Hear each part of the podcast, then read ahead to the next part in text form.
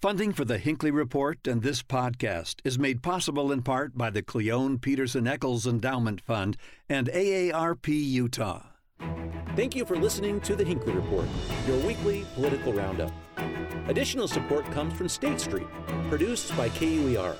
Hosts Sonja Hutson and Emily Means take a fresh look at politics, the Utah way.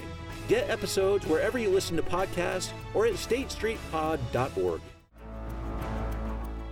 Good evening, and welcome to the Hinckley Report. I'm Jason Perry, director of the Hinckley Institute of Politics. Covering the week, we have Chris Bleak, partner with RRJ Consulting, Sophia DiCaro, executive director of the Governor's Office of Planning and Budget, and Jay Evensen, senior editorial columnist with the Deseret News. So glad to have you with us. So many important issues for us to talk, particularly as we get to, to yet another week of the legislative session. A lot of interesting bills, big impact. I want to start with one with you, Jay, though, because one, I guess it was kind of aimed at you, maybe not personally.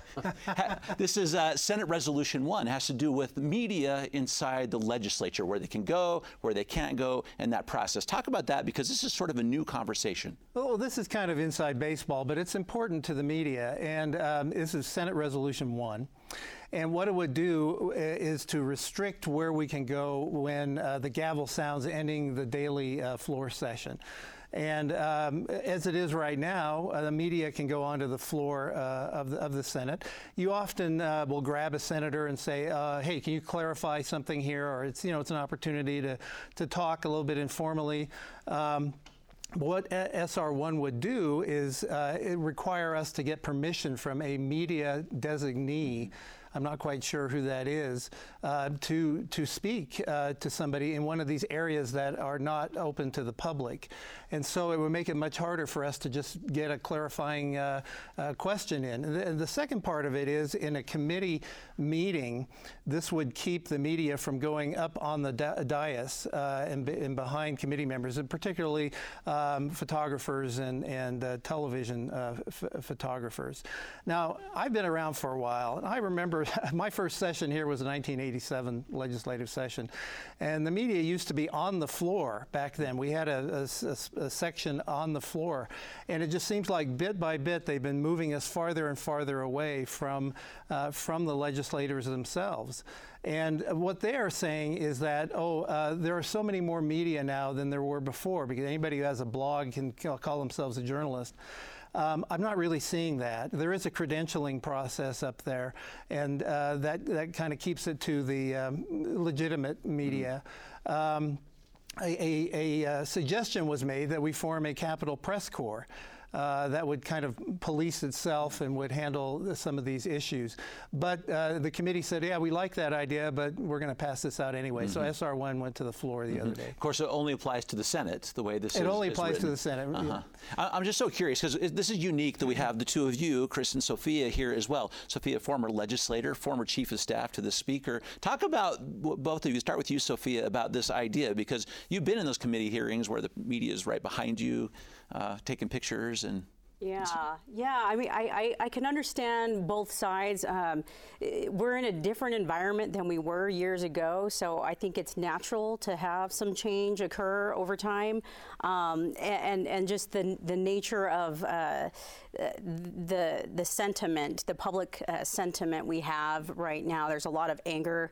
Um, we have a lot of division, uh, and I can there, there's a there's a real need to balance out safety um, and elements of privacy as well as uh, the ability to just do your work as a lawmaker. Oftentimes, you're getting information at the same time the public's getting the information, and when you're not able to deliberate and hear what's going on, or um, you know, if you're disrupted from being able to absorb the information, or uh, it, it, can it can hinder some of the work that you need to do when you're the one having to make the vote.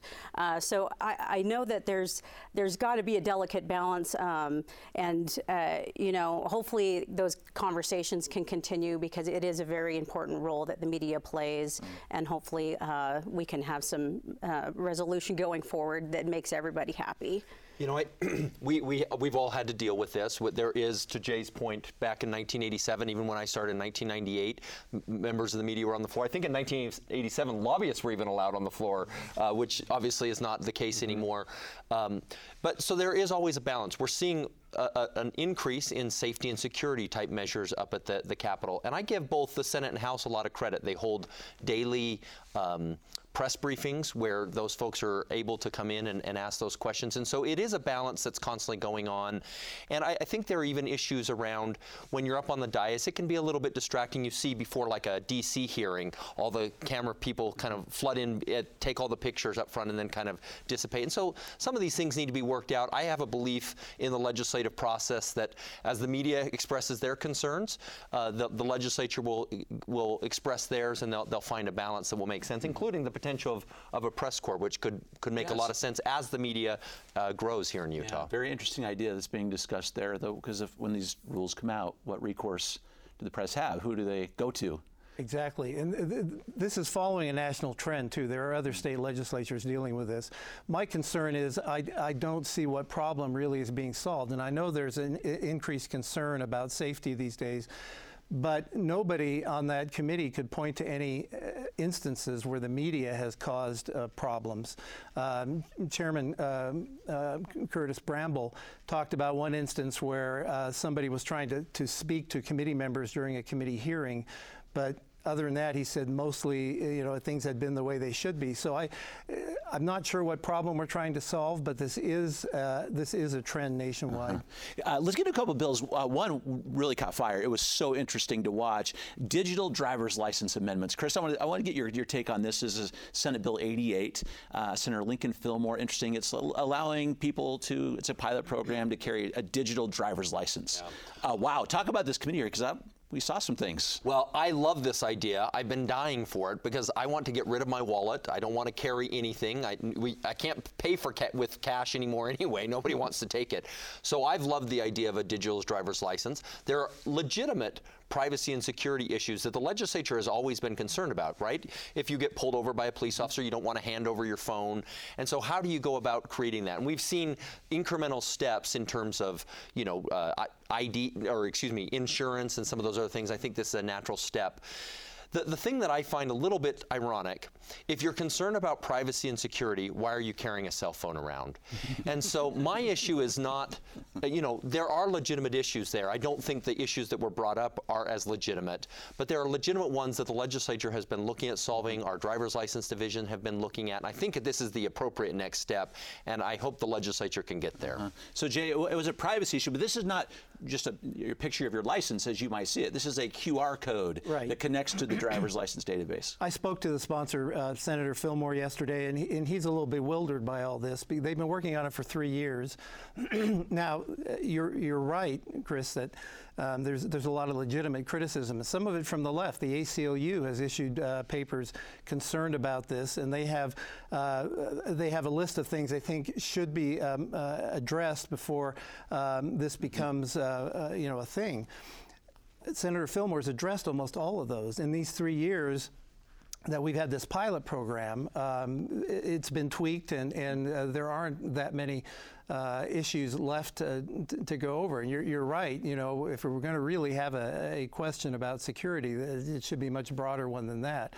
Uh, but the, there's another question here, and that is, can you simply defeat a bill by coming in and, and claiming all kinds of uh, conspiracy theories? You know, saying that this is the mark of the beast uh, from Revelation. Uh, there are all kinds of things. They did say that. They too. did say that in the meeting, and the committee uh, adjourned the, me- the, the hearing. And I, and I talked to Senator Fillmore, and he said he doesn't expect it to come back this session, and he wasn't sure about next session. Hmm. Did, what, what, happened when you got these kinds of calls? Because it was a huge campaign yeah. from people who were worrying about this slippery slope, as they called it, uh, of it, privacy. Right. I mean, it's, it's hard for government to innovate uh, for these reasons, right? It's hard for government to take the next step and innovate. And, it, it, and sometimes it does take three to five years to get meaningful things like this passed and get, you know, uh, take the next step forward. Uh, I, we need to, you know, help the public feel confident that government has the ability to keep up with those innovations, to make sure security patches are being addressed along the way as these things uh, roll out. But uh, I think it's healthy to have the conversations, and um, technology is going to move forward anyway, and it's it's going to come time. Yeah, Sophia makes an interesting point here, and it, I think it's one we because we often talk about government should be a business or be, government needs to be more cutting edge, or why can't I do this online or this when and a lot of the times it is legitimate, you know, public criticism or public feedback that is slowing down that process, and so maybe it's a, an argument that the process works, but sometimes it is going to slow government's mm-hmm. progress as they try to move forward and keep pace with some of the things we're seeing in the private sector. Mm-hmm. Well, let's carry on this idea of privacy and what some concerns people have about uh, some of the technologies going forward. And, and Jay, let's talk about some things with voting. Very interesting. We had 23 cities in our last municipal election that used ranked choice voting. Uh, Representative Mike Winder had a bill to make this the process. Uh, some of these same people had concerns about driver's license say absolutely not on ranked choice voting. Yeah, and I've uh, written a lot about this, and, and I think ranked choice voting is a really good idea for primary elections when you have people within the same party. But when you're talking about going beyond that, in the in the culture that we're in right now, where there are some people questioning the legitimacy of elections and election security, you're adding another layer of uh, complication uh, when you add ranked choice voting. And there is the possibility that a third party candidate or somebody, you know, third or fourth down the, the list ends up being elected because he or she has the most second place votes. So there, there are concerns about that, but there's nothing inherent in ranked choice voting that's corrupt. Um, it's just a different way of tallying tallying votes. But here again, you have uh, people who see something more sinister and, and, and deep uh, happening. Mm-hmm. So that bill looks like it's not proceeding. Yeah. There, there's, there's one more associated with this, and I'm curious through the lens of a former elected official too, Sophia. Uh, Representative Jon Hawkins on what he called election security amendments. It was 24-hour video surveillance on ballot drop box, some information that they that he wanted to start start adding to our our mail-in uh, ballots because even even those seem to be under attack a bit. Yeah, yeah. You know, it, it's difficult. You have to balance um, access to the ballot, uh, which is important. We we want to increase access to the ballot, um, and and we have to also make sure that those are legitimate people voting as well. And, and balancing that is tricky. Uh, I have a lot of confidence in our in our elections offices uh, in our state. Uh, we have a robust auditing process that takes place um, to protect against those types of things. Um, I know there's concern about adding, uh, you know, personal identified information on ballots. Uh, there's some security risks in that kind of practice uh, that I think ought to be considered. And so I, I, I think you know, we, we just have to be careful in making that balance. Uh-huh. So interesting, Chris, because um, that balance, I, there's some in the community that are still trying to have this, this conversation. They're worried about ways that the voting process could be infiltrated in some way. Even an initiative that looks like it may have failed to get rid of mail-in balloting. Looks like they're not going to get enough signatures. It, it, requires some by February 15th. Right. I saw just this morning that they're suggesting that they they're going to file a lawsuit to, to extend the, the deadline.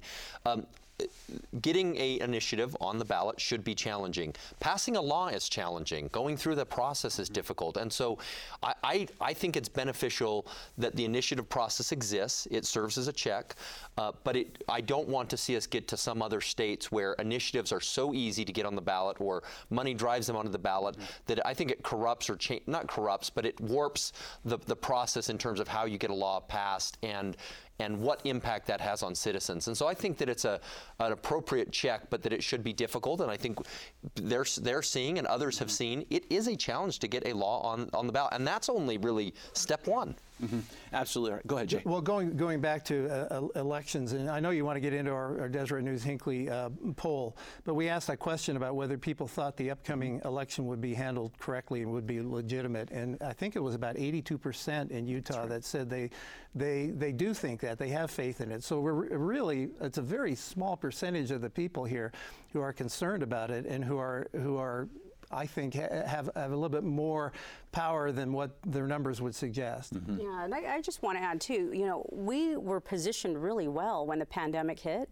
That we had access to the ballots through vote by mail, uh, and and a lot of other states didn't have that in place and had to go through that hurdle, go through those uh, implementation uh, pains, and we didn't have to do that. We were already advanced to that level. We were already doing it, and we were able to get through an election during a pandemic, no problem, because we had that in place. Mm-hmm. And it's another example where the state moved slowly on this. You know, they did it, if I remember correctly, they did it in municipal mm-hmm. elections. They tested it out, they saw, and have slowly expanded it so that people, A, feel more comfortable with it, but also have a better understanding of how the process works, what the security mm-hmm. processes are, what you do if you spoil a ballot, those types of things that have made it more secure and people more comfortable with it, to Jay's point. So interesting. Uh, I want to talk about another bill because we we talked about this on the show in the early stages. It's House Bill 162, period project, period project, period products in all K through 12 schools. We talked about it here. Uh, Chris, I want to get your experience on this too because this is one of those bills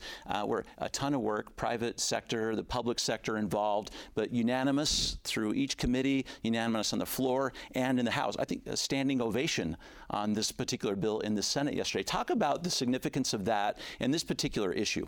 Well, I think what's exciting here is you have uh, folks that have gotten involved at a grassroots level and have pushed this and have worked hard uh, to to not only build support, some grant funding, but also then move forward with the legislature. My daughter got involved, has been interested in it, come up to a rally and and supported. And so I, I think it's a great thing. But I think it shows the power of the of the grassroots. Those individuals that have decided to really push this issue have gotten involved, have done it the right way, and have taken the, the incremental steps that they need to do to get to the point where I think it's going to pass and, and move forward. And it's a great thing. It should be available, much like we expect toilet paper or anything else in a bathroom. So. Uh, Sophia, that was the argument. In fact, Uh, some, some things are just in bathrooms. Yeah, you know, and it, it's some those, those used to be very difficult conversations, and I love the fact that we can talk about them now, uh, and and people are embracing that, and uh, you know, we're we're in 2022 and having that conversation now, which is just astounding. But I, you know, I'm with Chris. I, I love that it, it's grassroots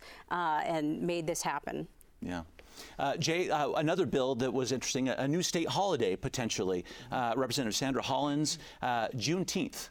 Uh, talk about that for just a second, this histo- historical perspective, which which is very uh, popular right now with our legislature, very su- much supportive. Right, supportive. and the Juneteenth is the the uh, the day when when when slavery was officially abolished, or when word of that Word of that, yes. finally reached the, the the farthest regions of the country, and and so uh, it's a it's a very important thing, a very important thing for the African American community, but I think for uh, the state as a whole. I remember some of the problems and some of the wrangling that went on over the Martin Luther King holiday uh, 20, 30 years ago.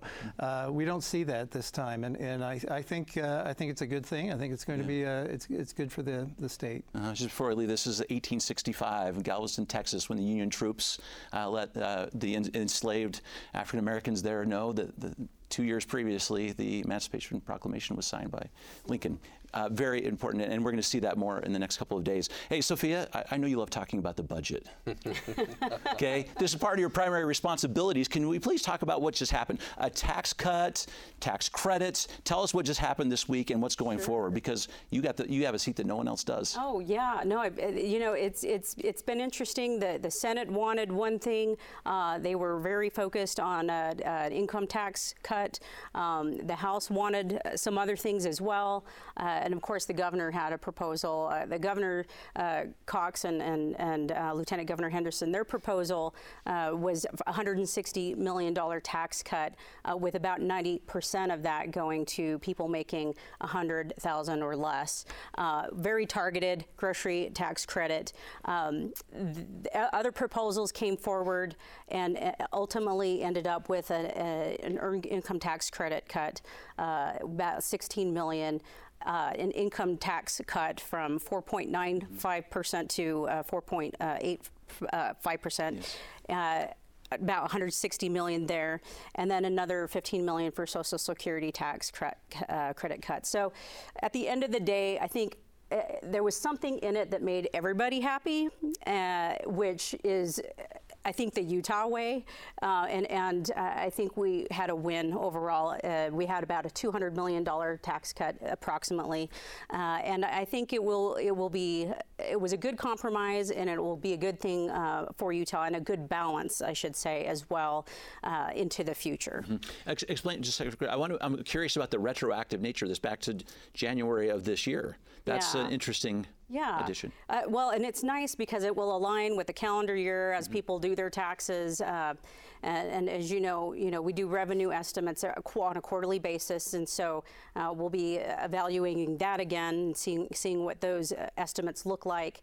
Um, but it's nice because it will keep it cleaner, and uh, it, it will help us uh, look at things going forward. There was a, a cut in 2018 as well, so um, I, I would applaud the legislature for being measured and not taking drastic uh, cuts uh, at any given time, but being measured over time so that we don't create structural issues down the road. Go ahead, Chris. Well, I was just going to say, I, I think Governor Cox deserves a lot of credit. Obviously, uh, Sophia and the team came forward with a proposal on the, the grocery receipt credit. I'm, I might be saying that wrong, but and so this is a pivot there. But it it it hit some of the same type of folks that they wanted to target.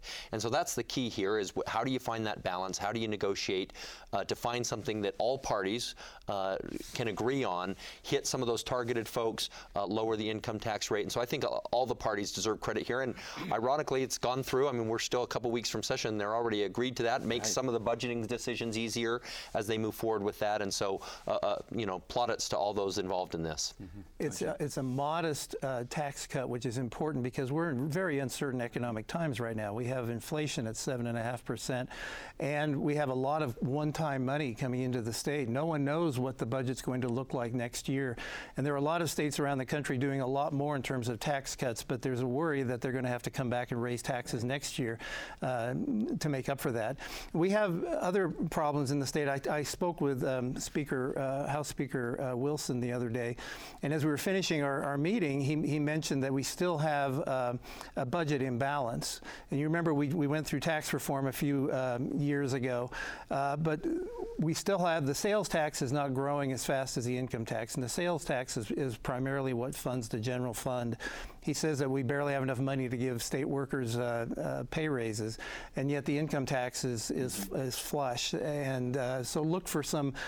Uh, some measures, maybe not this year, but in coming years, to try to fix that imbalance. Uh, one more thing about the legislative session, uh, Chris. Uh, it wouldn't be a session without talking about daylight savings. Is it over? I hope so, but my guess is no. Okay. Sophia says Sophia says no. Interesting. 2020 uh, passed, passed legislation. We, if Congress says okay, four Western states. None of that happened. Uh, so this one is none of that. Just we're done. Marco Rubio's got a, a bill that would. It's, it's okay if you want to do uh, standard time year round, like Arizona Uh-huh. does, but you can't do daylight saving time year round, which is what apparently most people in Utah want to do. Yes. And Congress has to make that legal, and it just doesn't seem to go anywhere. People get up, upset about it uh, four days of the year, usually the day that we change and the day after, and then we get used to it and nobody talks about it anymore. I want to see the federal government send the U.S. Army out and change all of our clocks. let's just stick with it. Let's let's you know rebellion. Let's stay on daylight savings. Okay. I'll Got it just here. predict that we'll see this year after year after year after year. Good prediction. Uh, let, us talk about some things happening uh, in, in Utah with, with federal connections. Uh, this this last week, we had the Republican National Committee here in the state. Part of this group was here looking at the state of Utah as a site for the 2024 Republican National Convention. Support is there support for that in the state, Chris, for that convention? Oh, there's huge support for it in the state. Uh, the, my understanding, just from reading, you know, some different sources, uh, it's going to be a hard get, and certainly when you compete against a city like Nashville, you know, that's. Uh, but Utah's been in the running. I think we need to continue to position ourselves and look for opportunities uh, to, to show off our state and have people here, and they would love it here, and hopefully we can get it. But I'm, I'm guessing it's not going to be in 2024. Okay, You know, it's, well, it's, it's interesting because there wouldn't be any any um, political advantage to coming to Utah. It's already a very red state. State, and uh, parties tend to look at, at, places where they think you know uh, there's a toss-up and they can they can win voters for, for, their side.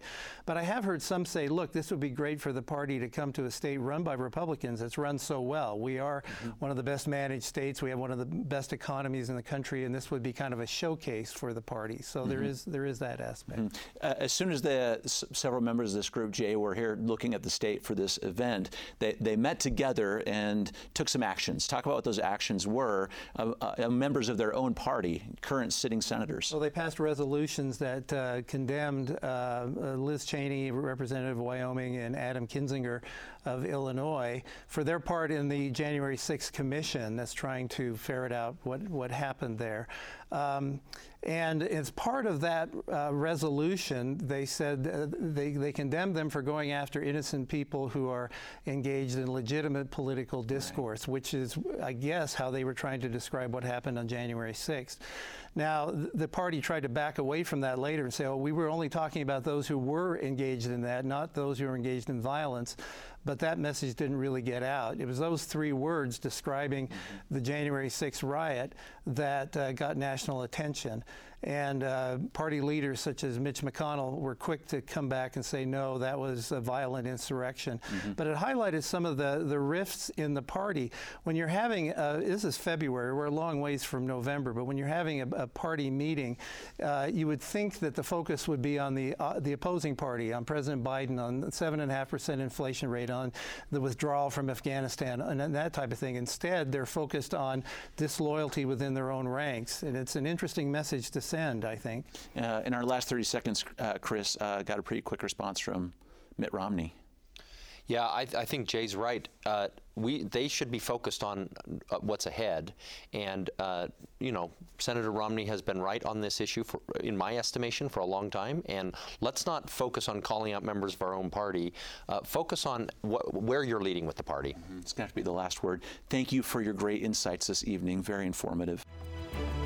Thank you for listening to the Hinckley Report. If you enjoy this podcast and want to help more people find out about it, please rate it and leave us a positive review.